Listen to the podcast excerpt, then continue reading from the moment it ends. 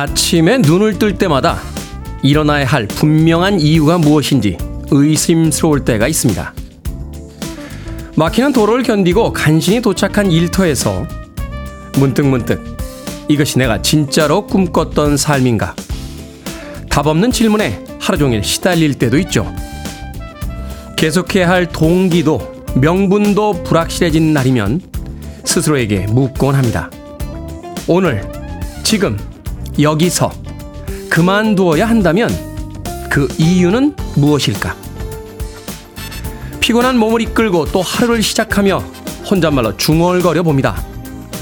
계속해야 할 이유가 아니라 그만두어야 할 이유가 분명해지는 날. 그때가 바로 멈추는 날이라고요. 7월 4일 화요일 김태훈의 프리웨이 시작합니다. 흐린 날씨만큼이나 무거운 아침 심오한 오프닝 뒤에 달달한 음악 한 곡 듣고 왔습니다. 템테이션스의 My Girl로 시작했습니다.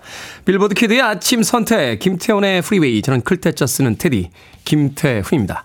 정윤성님, 태훈씨 안녕하세요. 예가체프님 안녕하세요. 3397님, 테디님 good morning입니다. 저는 얼마 전 잠시 멈추었다가 오늘부터 다시 시작합니다. 라고 하셨고요. 박현님께서는 요 며칠 사이 제 마음이 그랬습니다. 답답하고 막히더군요. 오늘 제 편인 테디가 그리 말씀해 주시니 혼자가 아니라는 걸 새삼 느낍니다. 힘내서 씩씩하게 출발해 보겠습니다. 라고 하셨는데. 글쎄요, 막히는 길에서 오늘 아침도 일터로 향하고 있는 많은 분들이 비슷한 생각을 하고 있지 않을까 하는 생각이 듭니다. 도대체 왜 이 힘든 일들을 계속해야 되나? 그 이유가 분명치 않을 땐, 자, 이 힘든 일을 그만하자. 라는 이유가 분명해질 때까지 계속 해보는 건 어떨까? 하는 생각도 해봅니다. 이은미님, 날씨처럼 마음도 불안하고 우울해서 좀처럼 잠 못 드는 날들의 연속이지만 테디 방송 들으며 힘을 내볼게요. 하셨습니다. 저 역시 최근에 우울한 일도 좀 있고 마음도 불안하고 어제는 늦게 들어가서 잠도 많이 못 잤습니다만 제 방송 열심히 하면서 또 힘을 내보도록 하겠습니다. 이은민님. 자, 진정수님, 짜잔! 돌고 돌아 다시 돌아온 청취율 조사. 저에게도 전화가 오기를 기대하면서 7월 4일 화요일 김태훈의 프리웨이 함께 합니다. 하셨습니다. 청취율 조사 기간 동안 모든 전화가 진정수 씨에게 몰려갔으면 좋겠습니다. 많은 분들 기도 부탁드리겠습니다. 자, 청취자들의 참여 기다립니다. 문자번호 샵 1061, 짧은 문자 50원, 긴 문자 100원, 콩으로는 무료입니다. 유튜브로도 참여하실 수 있습니다. 여러분은 지금 KBS 2라디오 김태훈의 프리웨이 함께하고 계십니다. KBS 2라디오 yeah, 김태훈의 프리웨이 Welcome to the Hotel California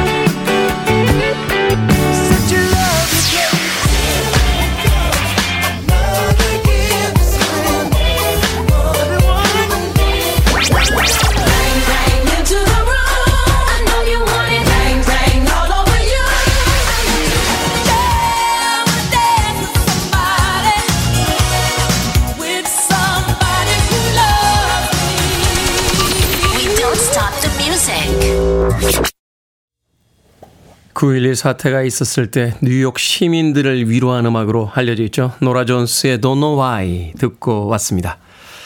8937님, 김태훈의 프리웨이 테디님 오늘 제과제빵 필기 시험 치러 갑니다. 응원해 주세요 하셨습니다. 제과제빵 필기 시험이라. 오늘 꼭 합격하시길 바라겠습니다. 롤케이크 보내드리겠습니다. 남들이 만든 빵도 먹어보시면서 내 빵이 과연 얼마나 맛있는지 예, 확인하는 그런 하루가 됐으면 좋겠습니다. 오늘 필기시험이군요. 예, 필기시험 치고 오셔서 집에서 다시 실기시험 연습하시길 바라겠습니다. 8937님. 자, 4266님, 어제 아버지랑 처음으로 대판 싸우고 아침을 맞이했습니다. 부녀간에 서먹서먹 서먹한 아침입니다. 그렇죠. 아버지랑 대판 싸운 엄마랑 싸우고 나면은 금방 화해가 되는 것 같은데 아버지랑 싸우고 나면 저는 아직도 서먹서먹합니다. 예, 아버지 아버지하고 아직도 서먹서먹해요. 예. 엄마는 어머니라고 잘 안 하거든요. 엄마 이렇게 부르는데 아버지한테는 아빠라고 부른 지는 한 수십 년 된 것 같습니다. 예. 서먹서먹합니다. 예, 저도 4266님 치킨 한 마리와 콜라 보내드리겠습니다. 역시 서먹서먹할 때는 사이좋게 닭다리를 하나씩 들고 맛있지 않아요? 하면서 그 서먹서먹함을 풀어보는 게 어떨까 하는 엉뚱한 생각이 드는군요. 4266님. 딸과 아버지 사이는 좀 풀기 쉽지 않나요? 따님들이 먼저 이야기하는 게 그래도 고전적으로 어, 서먹서먹한 관계를 잘 푸는 방법이지 않나 하는 생각해 봅니다. 치킨 한 마리와 함께 관계 좀 풀어보시죠. 자, K1247175님, 테디, 오늘 그동안 망설였던 모발 이식 수술을 받으러 갑니다. 작년부터 부쩍 앞머리 수치 줄어들었는데 오랜만에 본 다섯 살 조카가 삼촌 대머리 라고 놀려서 충격을 받았거든요. 풍성한 머리로 다시 태어나서 소개팅도 실컷 하고 연애도 할 거예요. 과연 그게 머리의 문제였을까 싶긴 합니다만. 그래도, 그래도, 그렇죠. 화이팅 합시다. 자, 풍성한 모발, 모발. 뭐 보내드릴까요? 초콜릿 보내드립니다. 예, 까만 머리. 예, 그 새까만 머리를 기원하면서 제가 초콜릿 보내드리겠습니다. 초콜릿. 다섯 살 조카에게 주십시오. 봐라. 초콜릿이 까만진데 앞머리가 까만지. 모발 수술, 예, 꼭 성공하시길 바라겠습니다. 콩으로 오셨는데, 다시 한번 샵 1061로 이름과 아이디 보내주시면 다섯 살 예쁜 조카에게 드릴 수 있는 초콜릿 모바일 쿠폰 보내드리겠습니다. 짧은 문자 50원, 긴 문자 100원입니다. 자, 박향자님. 테디 좀 야윈 듯 합니다. 봄천사님께서 테디 오랜만에 들어왔는데 목소리 힘이 없는 것 같아요. 힘내세요. 화이팅입니다. 하셨습니다. 아, 예민하신 분들 같으니라고. 그렇죠. 좀 야위고 목소리 힘이 없는 게 저도 느껴집니다. 예. 북쪽에서는 자꾸 미사일 쏴대죠. 정치인들은 싸우죠. 경제는 안 좋죠. 이 고뇌하는 지식인이 정말 최근에 고민이 많습니다. 예, 밤에 잠도 잘 안 오고요. 박향자님, 봄천사님. 저는 치킨도 드리고 초콜릿도 드리는데 저한테 치킨하고 초콜릿은 누가 줄까요? 민 PD? 이소연 작가? 기대해 보도록 하겠습니다. 자, 시로 그린의 음악으로 갑니다. Forget You.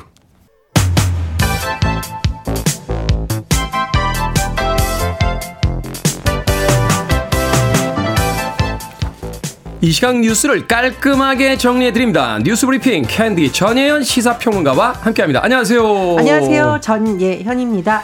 자, 시대가 어수선해서 그런지 몰라도 고뇌하는 지식인 전예현 시사평론가도 홀쭉해지고 있습니다. 자, 일제 강점기 강제동원 배상금과 관련한 정부해법을 일부 피해자와 유가족이 수용하지 않고 있다.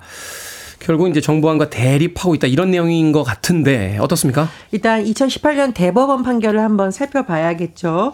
강제 동원 피해자와 유족 총 15명에게 판결금 그리고 지연됐을 때 이자를 누가 지급하라고 판결했느냐.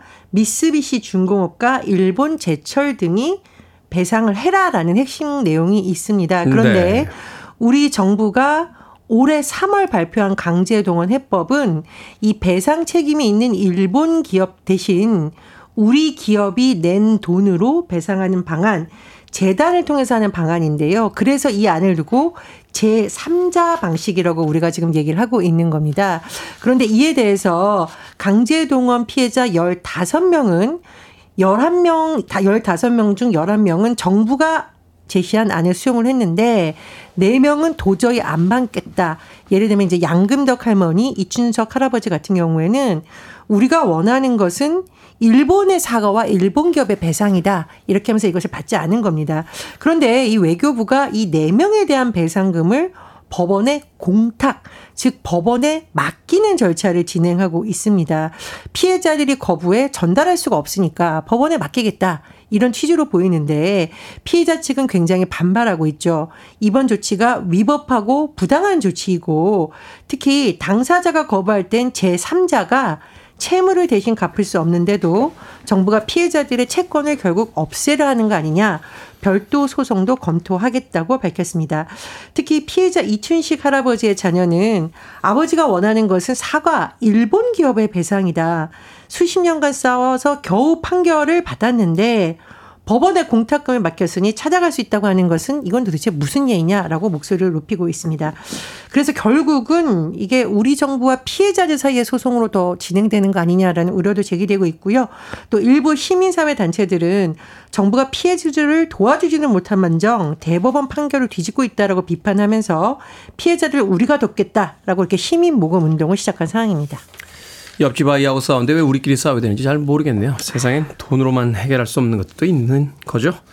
자, 민주노총이 어제부터 2주간 대규모 총파업에 돌입했습니다. 노조의 강경 기조인 현 정부와 또 대립이 예상이 되네요. 그렇습니다. 민주노총이 3일부터 15일까지 총파업을 하겠다 선언을 했고 어제부터 시작을 한 상황입니다. 민주노총의 주장을 좀 요약을 해보면요. 노조 탄압을 중단해라. 그리고 최저임금을 인상해라. 이런 노동계 현안도 있고요.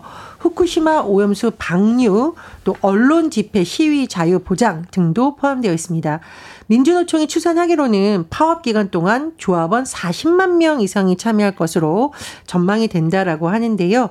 산별 노조라고 하죠. 예를 들면 이제 12일에 금속 노조가 시간제 파업을 하고 13일부터는 간호사와 간호조무사 등이 속한 보건의료 노조가 파업을 하는 방식을 하면서도 네. 전국에서 동시다발 촛불 집회도 개최할 예정입니다.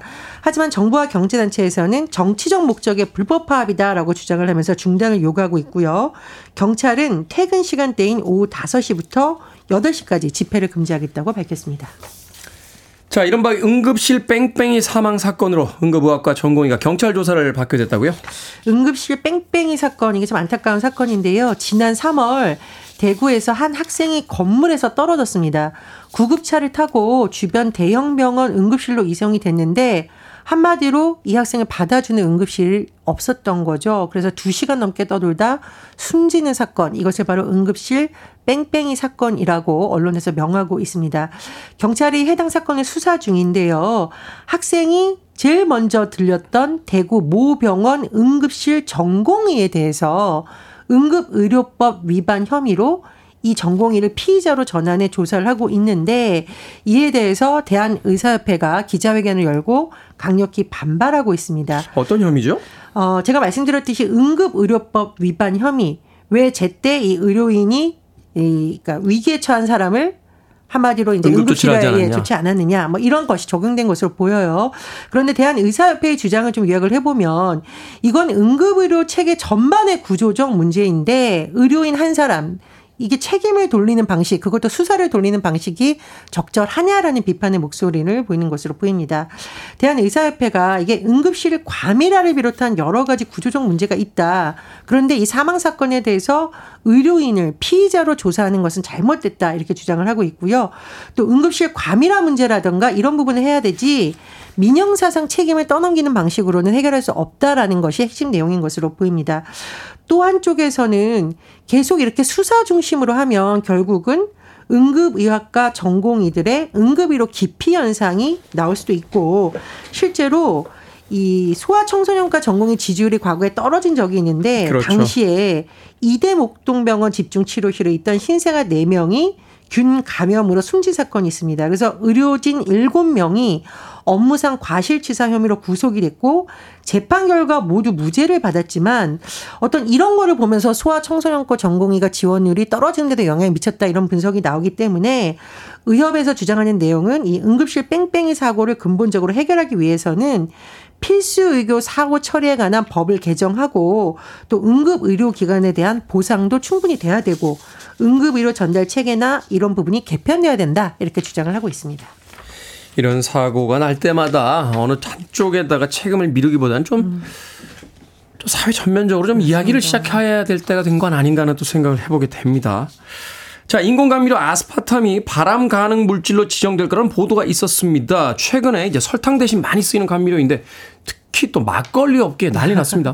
그렇습니다. 모든 막걸리에 쓰이는 건 아니지만 이제 많이 쓰이는 것으로 알려져 있고요. 이른바 제로가 붙은 무설탕 음료에 많이 쓰이는 것이 바로 아스파탐인데 네. 설탕보다 200배 가까이 당한 이제 단맛을 낸다고 하지만 칼로리가 거의 없는 것으로 알려져 있습니다.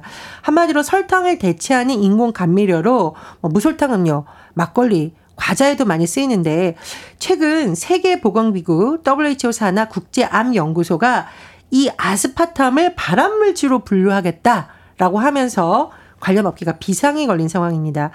일단 식약처의 입장을 좀 요약을 해보면 아스파탐을 소량 섭취하는 것은 건강에 해롭지 않다입니다. 예를 들면 기준치 이상을 섭취하려면 240ml짜리 음료, 이 아스파탐이 들어간 음료수를 매일 한 100병, 50병 이렇게 마셔야 된다라고 선을 긋고 있는데 그 정도면 다른 다른 것 때문에라도 큰일 나겠네요.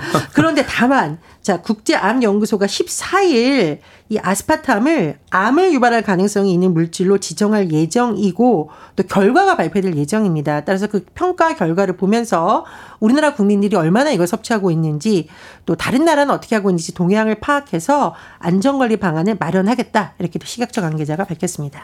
지정만 해서 끝나는 게 아니라 좀 명료하고 간결하게 이해하기 쉽게 좀 설명을 해줬으면 좋겠어요. 그 정도 양을 먹으면 쌀만 먹어도 사람이 위험하지 않습니까? 자, 오늘의 시사 엉뚱 퀴즈 어떤 문제입니까? 예, 인공 감미료 아스파탐 논란 소식 전해드렸죠. 아스파탐하니 아스파다. 오늘 절로 외치게 되는 말입니다. 자, 여기서 오늘 시사 엉뚱 퀴즈 드릴게요. 나이가 들면 이렇게 날씨가 습할 때 이곳이 쑤시기 시작합니다.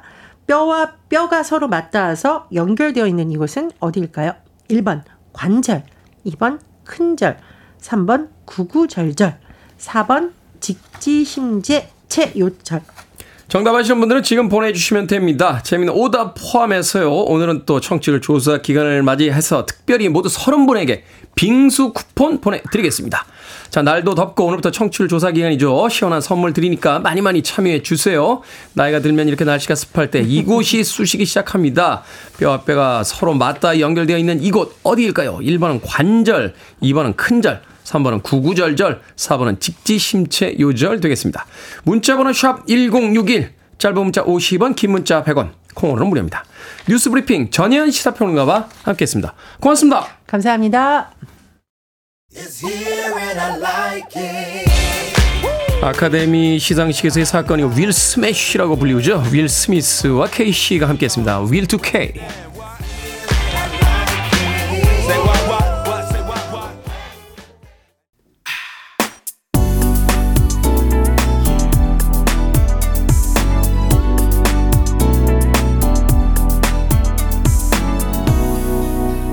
김태훈의 프리웨이 나온 지 40년이 넘는 음악입니다만 참 명곡이죠. 3078님과 3390님, 8243님께서 신청해 주신 버티 히긴스의 Casablanca 듣고 왔습니다. 자, 오늘의 시사 엉뚱 퀴즈. 나이가 들면 습할 때 쑤시는 부위, 뼈와 뼈가 서로 맞닿아 연결되는 이 부위, 무엇이라고 할까요? 정답은 1번 관절이었습니다. 관절.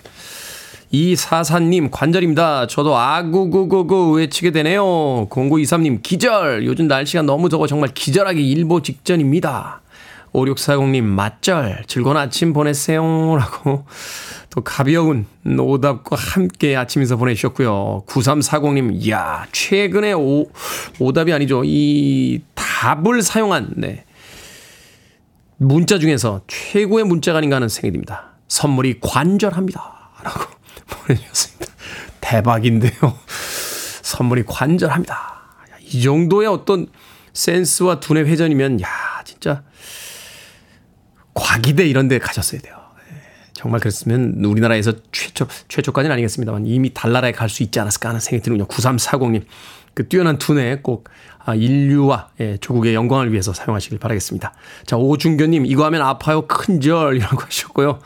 8033님, 관절이 아파서 요절할 지경입니다. 7501님, 주절주절, 주절주절 해봐도 안 읽어주는 테디 딸들이랑 빙수 먹고 싶어요. 하셨는데 소원 푸셨습니다. 자, 방금 소개해드린 분들 포함해서 모두 30분에게 빙수 쿠폰 보내드립니다. 당첨자 명단 방송이 끝난 후에 김태훈의 프리웨이 홈페이지에서 확인할 수 있습니다. 콩으로 당첨되신 분들 방송 중에 이름과 아이디 문자로 알려주시면 모바일 쿠폰 보내드리겠습니다. 문자 번호 샵 1061, 짧은 문자 50원, 긴 문자는 100원입니다. 0385님께서요, 테디, 제 아이가요, 어제 방송 듣다가, 나도 기말고사 시작인데 피자 받으면 좋겠다라고 하네요.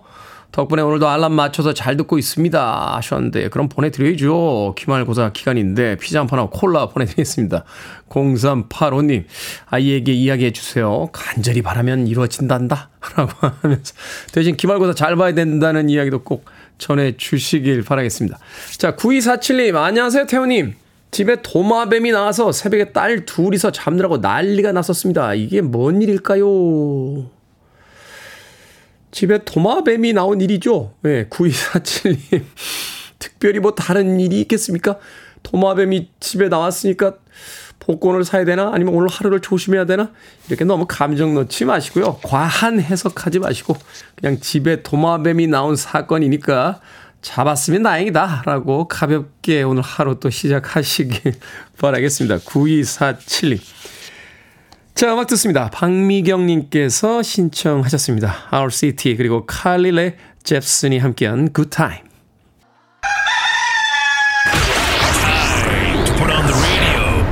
김태훈의 Freeway.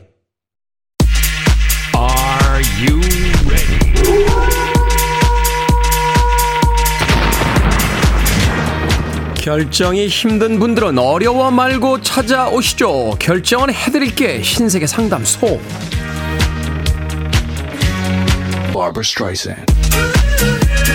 0446님 아들놈이 취업 공부한다고 집에서 지내는데 물 마신 컵도 안 씻습니다.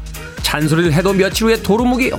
잔소리를 계속 할까요? 아니면 말까요? 맙시다. 잔소리로 됐으면 지금쯤 실리콘밸리 취업돼서 인천공항 가고 있겠죠.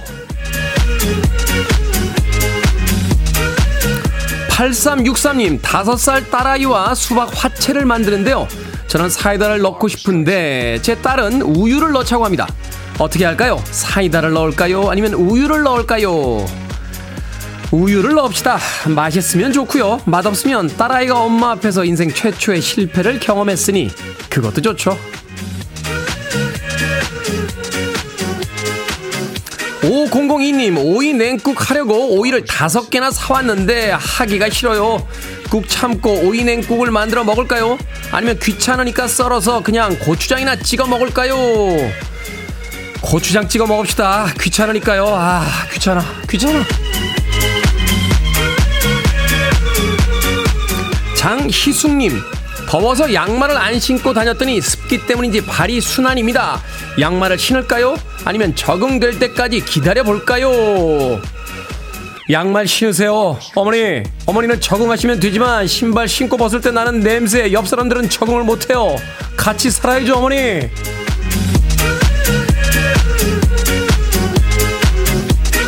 방금 소개해드린 네 분에게 선물도 보내드립니다. 코로 뽑힌 분들 방송 중에 이름과 아이디 문자로 알려주세요. 모든 고민 이 시간에 상담해드립니다. 문자번호 샵 1061, 짧은 문자 50원, 긴 문자 100원, 콩으로는 무료입니다. 제시 제이 피처링 아리아나 그란데와 니키 미나즈가 함께했습니다. Bang Bang.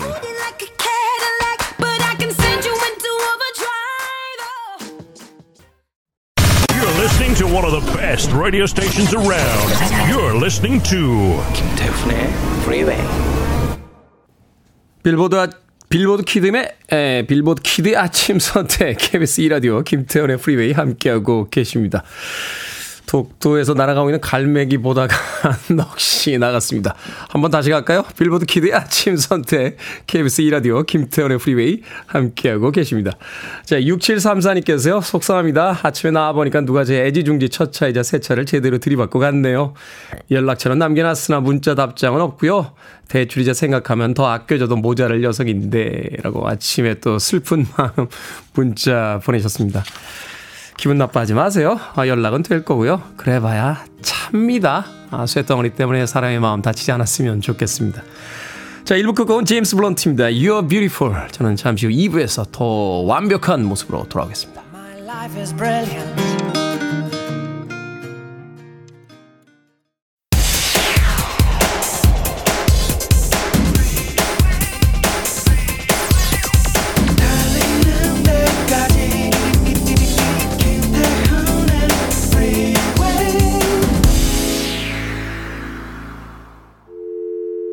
I need your arms around me. I need to feel your touch.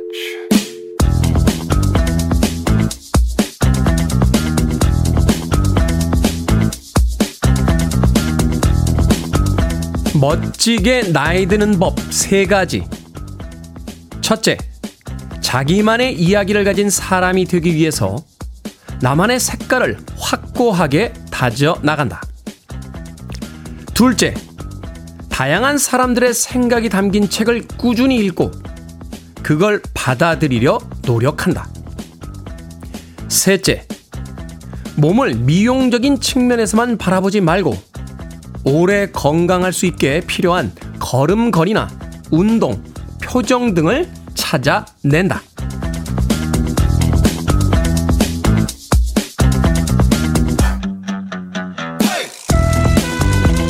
뭐든 읽어주는 남자. 오늘은 청취자 신동진님이 보내주신 멋지게 나이 드는 법 세 가지를 읽어드렸습니다. 자기만의 색을 지니면서도 다른 사람의 의견을 수용할 줄 알고 건강하면서도 품이 있는 몸을 가꾸는 것. 멋지게 나이 든다는 거 쉽지 않습니다.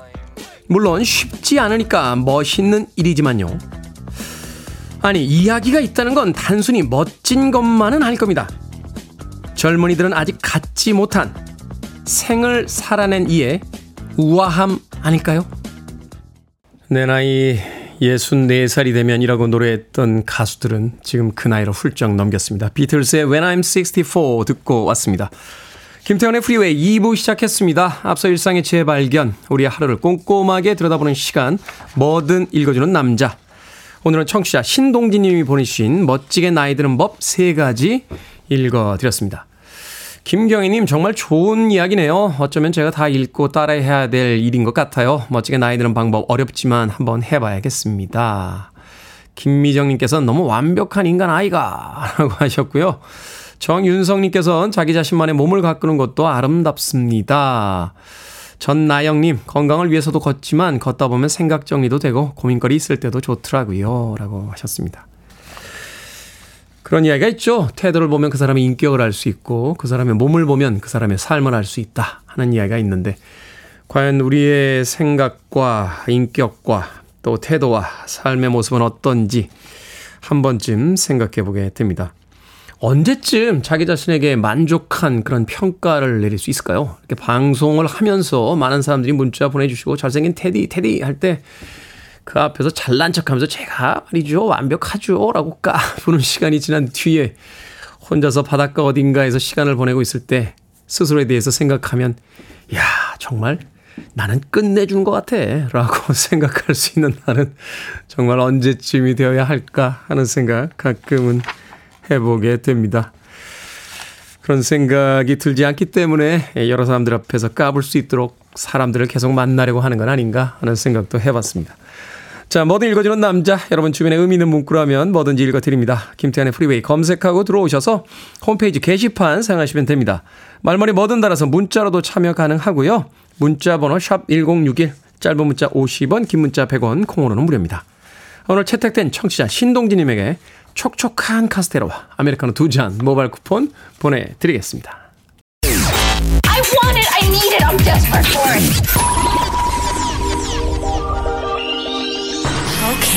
Do it. 김태훈의 Freeway. 오랜만에 이글스의 Hotel California 전곡을 들어봤습니다. 8009님 그리고 정윤성님께서 신청해 주신 음악이었습니다. 2501님 사무실 도착했는데 빗소리가 좋아서 차 안에서 듣고 있습니다. 음악도 좋고 nice day예요 라고 하시면서 사진 첨부해 주셨습니다. 그렇죠. 어, 곧 분주해질 하루 전에 음악 들으면서 빗소리 들으면서 차 안에서 혼자만의 시간을 가져보는 것 그것도 아침에 사치스러운 여유가 아닐까 하지만 꼭 필요한 여유가 아닐까 하는 생각 해봅니다. 2501님께요. 네, 제가 아메리 아이스 아메리카노 쿠폰 한 장 보내드리겠습니다. 2501님 커피 한 잔 하시면서 여유있게 아침 시작하시길 바라겠습니다. 자, 7737님 오늘 테디 목소리가 슬프게 들립니다. 뭔 일 있으신지 슬프죠. 어, 매일 슬프고 매일 조금씩 행복하고 또 가끔 즐겁고 어, 그러다 철딱선이 없이 신도 나고 그렇습니다. 아, 하루 종일 슬프거나 하루 종일 기쁜 날이 있을까요? 뭐 여러 가지 복합적인 감정들이 섞여서 하루를 만드는데 이제 간혹 예, 그 비율이 좀 안 맞을 때가 있는 거죠. 예. 제 인생과는 한 3대 7 정도. 예, 슬픔이 3이면 이제 기쁨은 7 정도. 예. 진지한 이야기와 농담은 한때 1대 9 정도. 예, 이 정도로 이제 황금 비율을 봅니다. 예, 오늘 아침 시간대에 30%가 걸렸나요? 어, 그렇게 슬프진 않은데 약간 좀 가라앉아 있긴 합니다만 날씨 탓이겠죠. 또 어제 밤늦게까지 녹화가 있어가지고요. 예, 잠을 조금 설쳤더니 예, 잠을 많이 못 잤더니 조금 피곤하긴 합니다만 많이 슬프지는 않습니다. 7737님 신경 써 주셔서 감사합니다. 네. 아이스 아메리카노 모바일 쿠폰 한 장 보내드리겠습니다. 어, 9079님, 테디 믿으시거나 마시거나 회사에서 평소 빠짐없이 즐겨 듣습니다. 작업 중이라 문자 참여는 못해도요. 오늘 아침은 출근길 운전 중 신호대기 받는 찬스에 참여합니다. 늘 고맙습니다. 하셨습니다.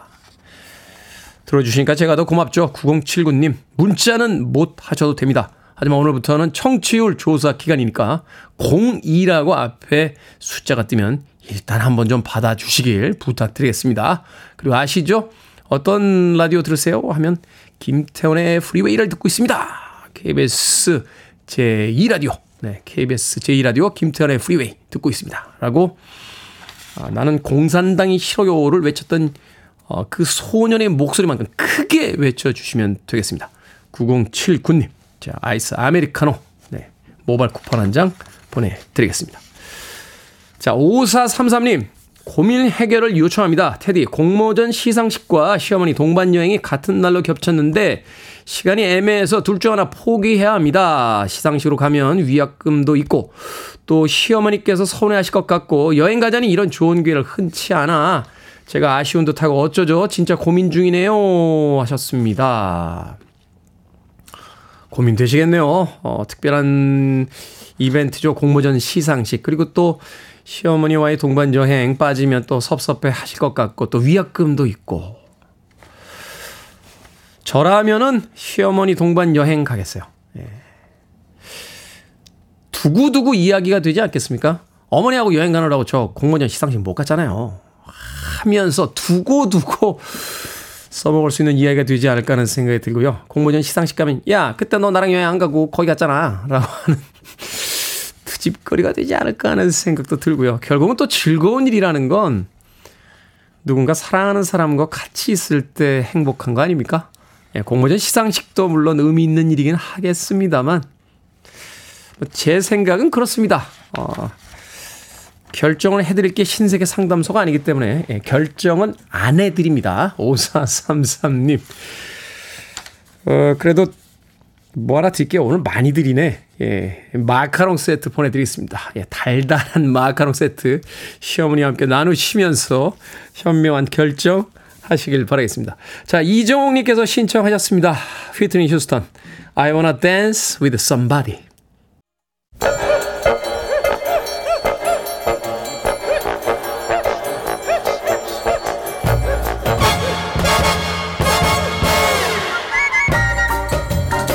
온라인 세상 속 촌철살인 해학과 위트가 돋보이는 댓글들을 골라봤습니다. 댓글로 본 세상.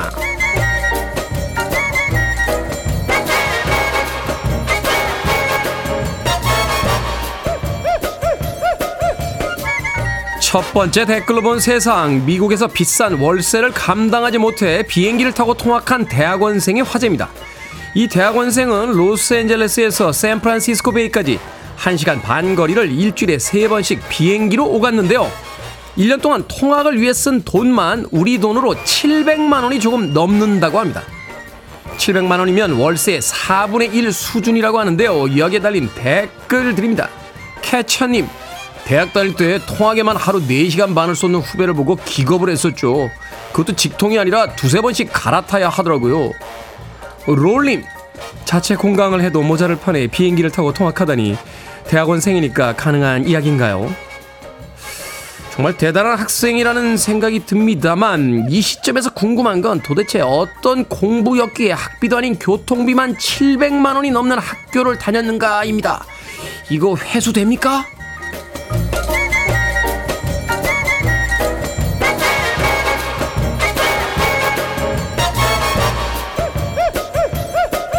두 번째 댓글로 본 세상 부산에 있는 밀락 수변공원은 바다를 보면서 술과 음식을 먹을 수 있어 인기가 많습니다. 남은 음식 쓰레기와 고성방가로 몸살을 앓자 지자체가 이곳을 급기야 금주구역으로 지정을 했는데요. 금주구역으로 지정된 첫 주말 술을 마시던 사람들이 사라지면서 쓰레기도 줄었다고 하는군요. 대신 상설 음악회 등을 열어서 가족 친화 공간으로 만들 예정이라고 합니다. 일부 상인들은 매출이 줄자 구청 단속 직원들에게 거세게 항의를 하기도 했는데 여기에 달린 댓글 드립니다. 냥냥이님 모두가 다 같이 즐길 수 있는 공간에 술만 없어진 것 뿐이네요. 공원은 상인과 취객들의 장소가 아니라 모두의 공간입니다. 제트기님 그러게 권리가 주어졌을 때 의무도 다했어야 한다고 봅니다. 저도 술 좋아합니다만 제발 옆 사람 모르게 조용히 차분히 마십시다. 네?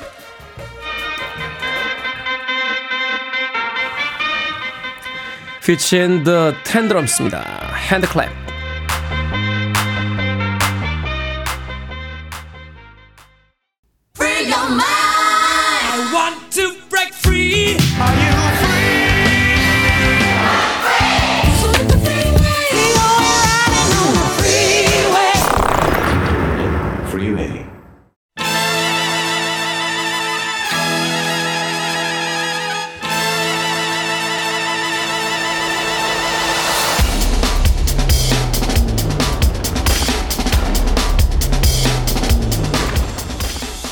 경제에 쉽고 재밌게 풀리는 시간 언더스탠딩 안승찬 경제 전문 기자와 함께합니다. 이게 머니 사무소 안승찬 경제 전문 기자 나오셨습니다. 안녕하세요. 안녕하세요. 자 경제 이야기를 쉽고 재밌게 풀어보는 시간입니다. 예. 오늘은 미국 부동산 시장에 대해서 알아보겠습니다. 참, 네, 네. 요즘 특이한 일이 벌어지고 있다라고 하는데 어떤 일인가요? 어, 한국 부동산도 난 잘 모르겠는데 왜 미국 부동산까지 알아야 되느냐 이런 생각 드실 수 있는데 사실은 나비 효과보다 더 큰 효과가 있기 때문이잖아요. 예. 네. 미국 부동산이 굉장히 요즘 생각해 볼 만한 시사점을 주는 그런 일들이 일어나고 있습니다. 네. 아, 그래서 오늘 미국 부동산 얘기를 조금 해볼까 하는데 일단 미국 부동산 시장에서 가장 날린 게 어디냐? 이 상업용 오피스 시장, 이 빌딩 시장들이에요. 요즘 미국은 뭐 계속 금리를 올리고 있으니까 돈 빌리기가 어려운 상황일 거 아니겠습니까? 그렇죠. 그러니까 전체적으로는 부동산 시장 우호적인 환경은 아니에요. 근데 특히나 올해하고 내년에 이 상업용 부동산 쪽에 대출 만기가 돌아오는 게 1조 달러, 우리 돈으로 어 1조 1,300조 원이 넘는 돈이 만기가 돌아옵니다. 그러니까 상업용 부동, 부동산 쪽의 대출 만기. 그렇습니다. 이쪽에만. 그러면 이제 만기가 돌아오면 새로 돈을 빌려야 될 거 아니겠어요? 근데 그렇죠. 이제 보통은 어, 상업용 부동산 시장은 한 5년 만기로 대출을 주로 해주니까 5년 전보다 지금 금리가 훨씬 높아졌을 거 아니겠습니까? 그러니까 음. 당연히 돈을 새로 꾸려고 하니까 이자 부담이 굉장히 커지는 거죠. 어, 그래서 좀 아, 미국은 이 변동금리보다는 고정금리를 많이 쓰죠. 고정금리도 많이 아. 쓰는데 이 부동산 대출은 특히 만기가 짧습니다. 상업용 부동산 시장의 음, 네. 경우에 이게 또 요즘 미국의 지방은행 문제하고 관련이 있는데 미국의 오피스 빌딩 대출의 절반이 은행 대출인데 이 네. 중에서 대형 은행 대출은 한 30% 정도밖에 안 되고 지방은행 대출이 70%로 훨씬 많아요. 아, 그래요? 그러니까 미국 오피스 빌딩 시장은 전부 다 지방은행 대출로 버텨왔다 이렇게 봐도 과언이 아닌데 네. 요즘 미국에서 지방은행들 불안하다 이런 얘기가 계속 않습니까? 파산 얘기 계속 나오잖아요. 그러니까 사람들이 지방은행에서 돈을 빼서 큰 은행으로 자꾸 옮겨요. 그럼 오피스 빌딩 시장에서 대출 규모가 자꾸 줄어들 수밖에 없고 그렇죠. 기존 기존 대출을 회수해야 되는데 그러면 급매물도 나오는 거고 그럼 가격이 더 떨어지니까 대출 회수도 더 안 되고 이런 약간 악순환에 지금 빠져 있는 상황이 있는데 네. 요거는 약간 경제적인 문제고 이거보다 더 근본적인 이유가 뭐냐 그게 바로 재택근무 때문에 그렇습니다. 아, 재택근무요? 집에서 일하는 재택근무. 그러니까 코로나 3년 동안 이제 재택근무가 좀 많이 활성화가 됐는데 이 재택근무가 이제 부동산 가격에 영향을 준다. 굉장히 영향을 주고 있습니다. 이게 어떻게 보면 굉장히 근본적인 이유인데 코로나 때는 우리가 이제 어쩔 수 없이 모든 회사들이 재택근무를 도입을 했잖아요. 네. 근데 지금 코로나가 끝났지 않습니까? 그렇죠. 그러면 이제 사무실로 돌아와야 되는데 문제는 이제 사람들이 한번 집에서 일하는 맛을 본 거예요. 어. 잊어지, 잊혀지지가 않는 거죠. 그러니까 그러니까, 그러니까 아침에 야 양치 안 하고 샤워 안 돼. 그냥 잠옷바람에 저 양말도 안 신고 예. 앉아서 그냥 컴퓨터만 하나 있으면 되는데 야 회사 가려니까 너무 피곤하다. 이렇게 된 집에서 거군요. 일할 수 있는데 내가 왜 회사를 가야 돼? 이런 생각이 드는 거예요. 근데 물론 회사 입장에서는 사무실로 나오는 게 아무래도 생산성도 좋고 관리하기도 좋으니까 사무실로 돌아와라 이런 회사들도 많습니다만 지금 미국의 상황은 그럼 난 관두겠습니다. 이런 미국인들이 이제 늘어나고 그 애플이 그 사무실 근무하라고 그러니까 네. 거기서 막그 저 인스타나 이렇게 저 메타죠. 메타로 떠나고 뭐 이타, 나- 다- 이탈하고 그런 거죠. 네, 다른 회사로 많이 갔잖아요. 그러니까 가뜩이나 사실은 우리나라도 재택근무 그만하고 돌아오세요. 하지만 우리는 취업할 데가 없으니까 돌아오지만 미국은 요즘 일할 사람이 부족한 고용률이 최고잖아요. 그렇습니다. 그러니까 직원들이 아쉬울 게 없는 거예요. 그러니까 저는 그럼 재택근무 안 되면은 다른 회사 찾아보겠습니다. 이러면서 이제 재택근무를 무조건 고집하는 사람들이 굉장히 많아지기 음, 시작했고 실제로 얼마나 미국에서 재택근무가 일반화됐느냐? 우리 회사는 100% 사무실 출근해야 됩니다. 이런 회사는 미국에서 현재 20%에 불과합니다. 나머지 아. 80%는 어떤 형식으로든 재택근무가 도입이 돼 있고 어, 그래서 코로나가 끝났지만 여전히 직장인들이 회사로 출근하지 않는 그런 상황이 이어지고 있거든요. 그러니까 회사 입장에서도 이제 큰 사무실 필요가 없는 거예요. 그러네요. 그러니까 오피스 빌딩 공실률이 계속 늘어나고 요즘 미국 사무용 오피스 공실률이 평균 한 14%고 엄청나네요. 뉴욕 같은 막 그렇게 밀집한 지역도 공실률이 15%가 넘으니까 역대 최대 공실률을 보이고 있거든요. 그러니까 공실률이 많이 나니까 오피스 빌딩 시장은 악화될 수밖에 없다. 이렇게 보실 수 있습니다. 아, 이거 시사하는 바가 있네요. 제 주변에서도 이 그 컴퓨터 그래픽 작업들 하시는 분들 꽤 있는데 네. 거의 집에 계세요. 그런 네, 코로나 이후부터는 그냥 해보니까 되더라는 거예요. 그렇죠. 집에서 그냥 온라인상 왜냐면 이제 채팅창을 하나 띄워놓고 일을 하시는데 그 채팅창으로 계속 의견들을 왔다 갔다 하고 맞습니다. 파일들 보내고 어. 서로 그 안에서 또 이 줌으로 회의하고 막 하니까 요즘은 기술이 발달해서 마우스를 어느 정도 안 움직이면 넌 일하고 있는 거 아니다. 이렇게 체킹하는 기술. 컴퓨터가 보잖아요. 컴퓨터에 있는 그 카메라가 앞에 네. 사람이 있는지 네. 그 회사에서 정해 주잖아요. 그러니까 어. 거실을 사무실로 선택할 건지 어, 네 아, 작업용. 예. 그렇죠. 서재를 네. 사무실로 선택할지 정해서 그 공간에 있는 것만 인정해 주겠다. 어, 이렇게. 아, 하여튼 굉장한 근무 방식의 변화가 있죠. 요즘. 음, 네. 특히 미국을 중심으로. 이 상업용 부동산 시장에 영향을 미친 또 다른 원인이 있습니까? 야, 이것도 참 재밌는데 뭐 재밌다고 하긴 그렇습니다만 요즘 특히 이제 이 오피스 시장이 심각한 지역이 서부의 샌프란시스코거든요. 샌프란시스코. 샌프란시스코는 사무실 공실률이 거의 30%에 달할 정도. 굉장히 심각합니다. 샌프란시스코가 이 히피들의 메카 아닙니까?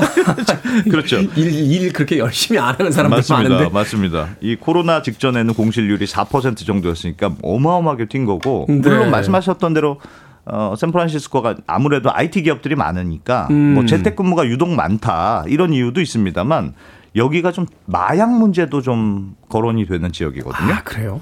샌프란시스코가 원래 노숙자가 좀 심각한 곳으로 유명한데 요즘은 이 펜타닐이라고 하는 마약 중독자까지 늘어나면서 이 아. 굉장히 사회 문제가 되고 있어요. 샌프란시스코가 사실 이 히피들이 많거든요. 네, 네. 어. 그래서 뭐 이런 특히 하여튼 여기가 그렇던데 펜타닐이 원래는 수술한 환자들 통증 줄여주기 위한 진통제로 개발된 네. 그런 약인데 중국에서 이게 불법으로 만든 원료를 이제 멕시코가 이렇게 수입해 와서 거기서 몰래 펜타닐을 대량으로 생산해서 지금 미국 암 시장에 싼 값에 막 뿌려지고 있거든요.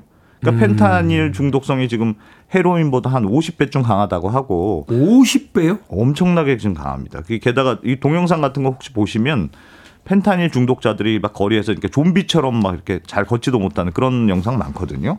이게 펜타닐이 과다 공급이 되면 뇌의 이 산소 공급이 줄어들어서 뇌 기능이 일부 손상되기 때문에 그렇다고 하는데 그래서 요즘 미국에서 이 18세에서 50세 미만의 사망 1위가 지금 펜타닐 관련 사망이다. 이런 통계가 있을 정도로 이야. 미국에서 굉장히 이 문제가 심각한데 길거리에 골목마다 노숙자들이 펜타닐에 중독된 사람이 막 이렇게 좀비처럼 걸어 다닌다고 해보세요. 그러니까 사람들이 길거리 나가는 게 겁나는 거죠. 그러니까 나가기를 더 꺼리는 거고 그 이런 동네에서 내가 사무실 출근 못하겠다 이런 사람들도 많아져서 아, 지금 어, 샌프란시스코는 공실률 문제가 더 있는데 샌프란시스코뿐 아니라 여러 도시들이 지금 이런 문제인데 사람들이 거리로 안 나오면 음식점, 뭐 카페 이런 데도 결국은 무너지게 그게 더 심각해요, 사실은. 그러니까 오피스 공실이 나, 나면은 인근에 있는 식당, 쇼핑몰 다 무너지는 문제가 생기거든요. 상권 전체가 붕괴되는 그렇습니다. 거죠. 지금 샌프란시스코도 시내 중심부에 있던 유명 백화점도 지금 점포가 폐쇄됐고 무슨 홀푸드 같은 식료품 마트도 폐쇄되고 있고 뭐 이런 상업 시설들이 연쇄적으로 문을 닫고 있으니까 뭐 좀 이런 문제가 전반적으로 좀 어, 문제를 확산되고 있습니다.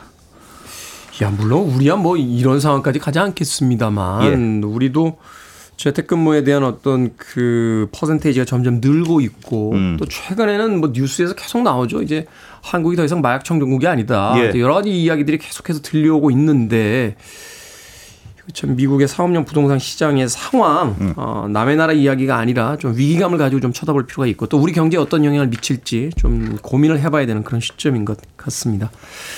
음악 한 곡 듣고 와서 계속해서 이야기 나눠보도록 하겠습니다. 음, 존 캐퍼티 그리고 비버 브라운 밴드가 함께했습니다. C.I.T.Y. 존 캐퍼티 and the 비버 브라운 밴드의 CITY City 듣고 왔습니다. 빌보드 kid의 아침 선택 KBS 2라디오 김태현의 프리웨이 함께하고 계십니다.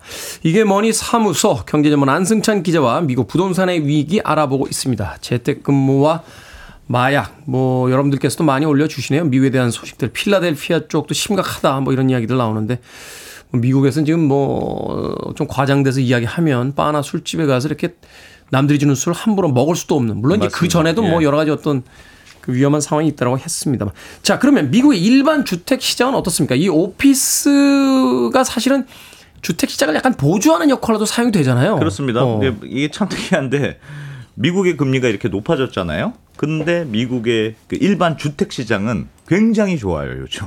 음. 1분기 통계를 보니까 어, 70%의 도시에서 집값이 올랐다 이런 통계가 있고 그 10% 가격이 10% 이상 오른 것도 지금 여러 곳 나오거든요. 아 그렇군요. 요즘 사실은 미국의 주택담보대출 금리가 6%대 후반 뭐 7% 가까이 돼요. 높잖아요. 굉장히 높은데도 불구하고 미국에서 집값이 자꾸 오르니까 미국 내에서도 어떻게 이런 일이 벌어질 수 있지? 뭐 이러면서 지금 분석하는 기사들도 아. 막 쏟아지고 있는데 일단 이것도 재택근무하고 관련이 있습니다. 아, 그렇겠네요. 집에서 근무하는 집이 있어야 되니까. 그렇죠. 예전에는 출퇴근하기 바쁘니까 집에서 뭐 잠만 자고 회사 가고 반복되다가 집에서 일하는 걸 한번 경험해 보니까 음. 이제 집 구석이 마음에 안 드는 거죠. 야, 이거 너무 좁아. 이게 집에서 시간 많이 보내는데. 그렇죠, 그렇죠.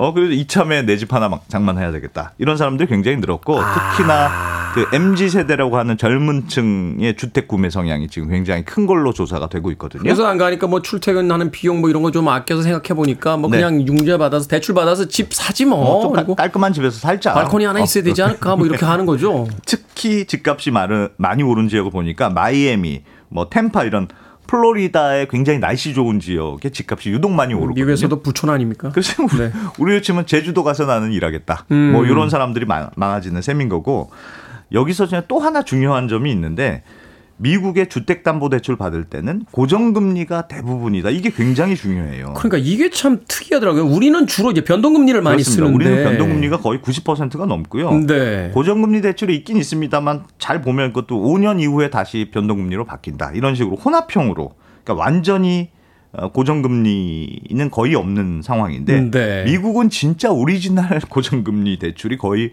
뭐 90% 99% 이렇습니다. 그것도 30년씩 장기 대출을 해주니까 음. 아. 다들 한 번 대출 받으면 30년 동안 똑같은 금리 낸다 이렇게 생각하시면 되는데 이게 왜 중요하냐면 네.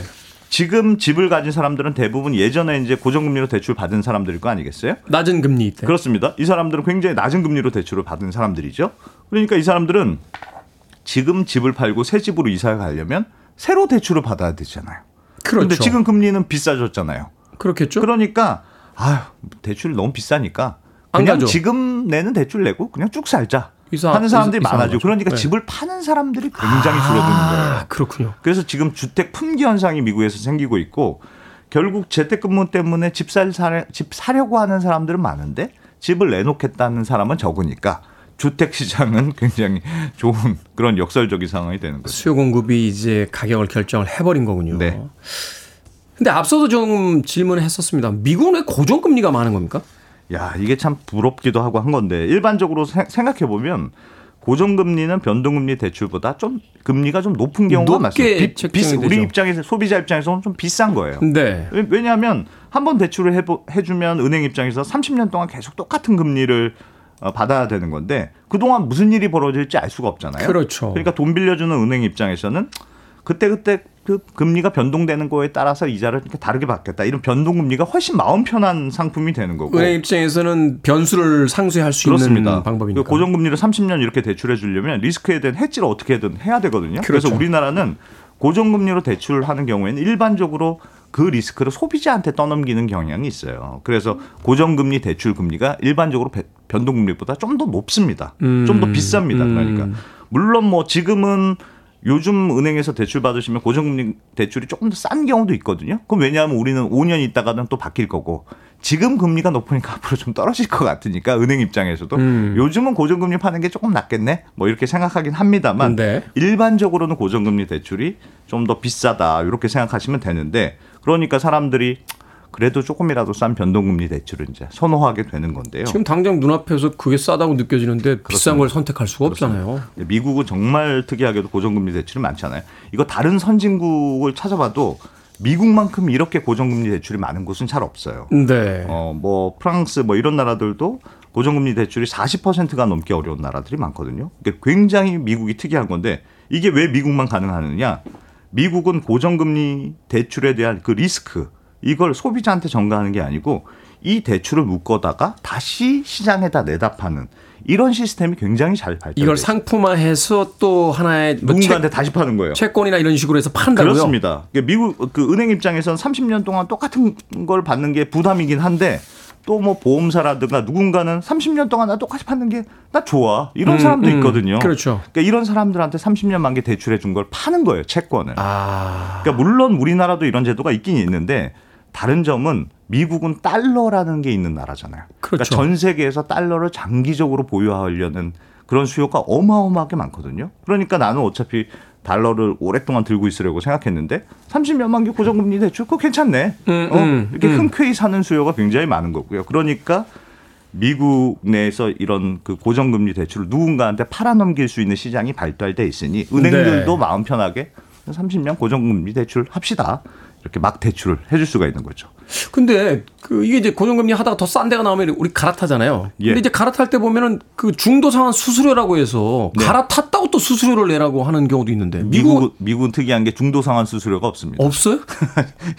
우리나라 대출 받았다가 더 싼데 그 이자가 있으면 더 싼 대출 금리가 있으면 중간에 갈아타려면 중도 상환 수수료 내잖아요. 은행 입장에선 너는 왜 중간에 미리 갚고 그래? 이제 그러니까. 월급 내. 우리가 중- 우리가 다 계획 잡았는데 너 왜 중간에 빠져. 이러면서. 근데 미국은 그런 페널티가 없어요. 그러니까 아. 소비자 입장에선 30년 고정 만기 고정금리 대출을 받은 사람도 중간에 이렇게 보다가 어 금리가 더 떨어졌네, 더 싼 이자가 있네. 그러면 부담 없이 다 갈아타는 겁니다. 음. 그러니까 시중금리가 올라가면 30년 동안 그냥 계속 유지하면 되고 시중금리가 내려가면 난 갈아타면 되고 그러니까 고정금리 대출을 장기로 안 받을 이유가 없는 거죠.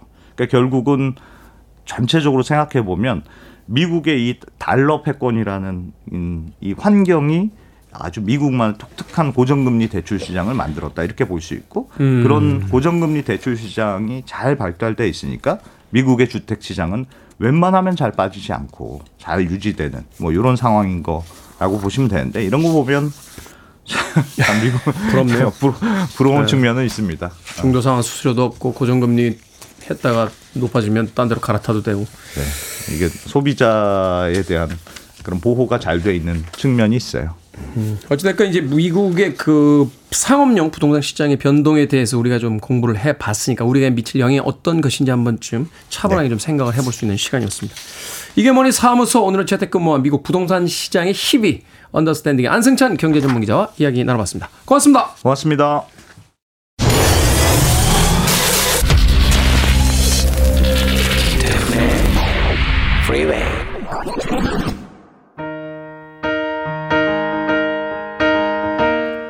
KBS 2라디오 김태훈의 프리웨이 오늘 방송 여기까지입니다.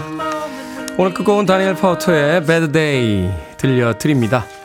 음악은 Bad Day입니다만 오늘 하루 기분 좋은 하루였으면 좋겠습니다. 전 내일 아침 7시에 돌아오겠습니다. 고맙습니다.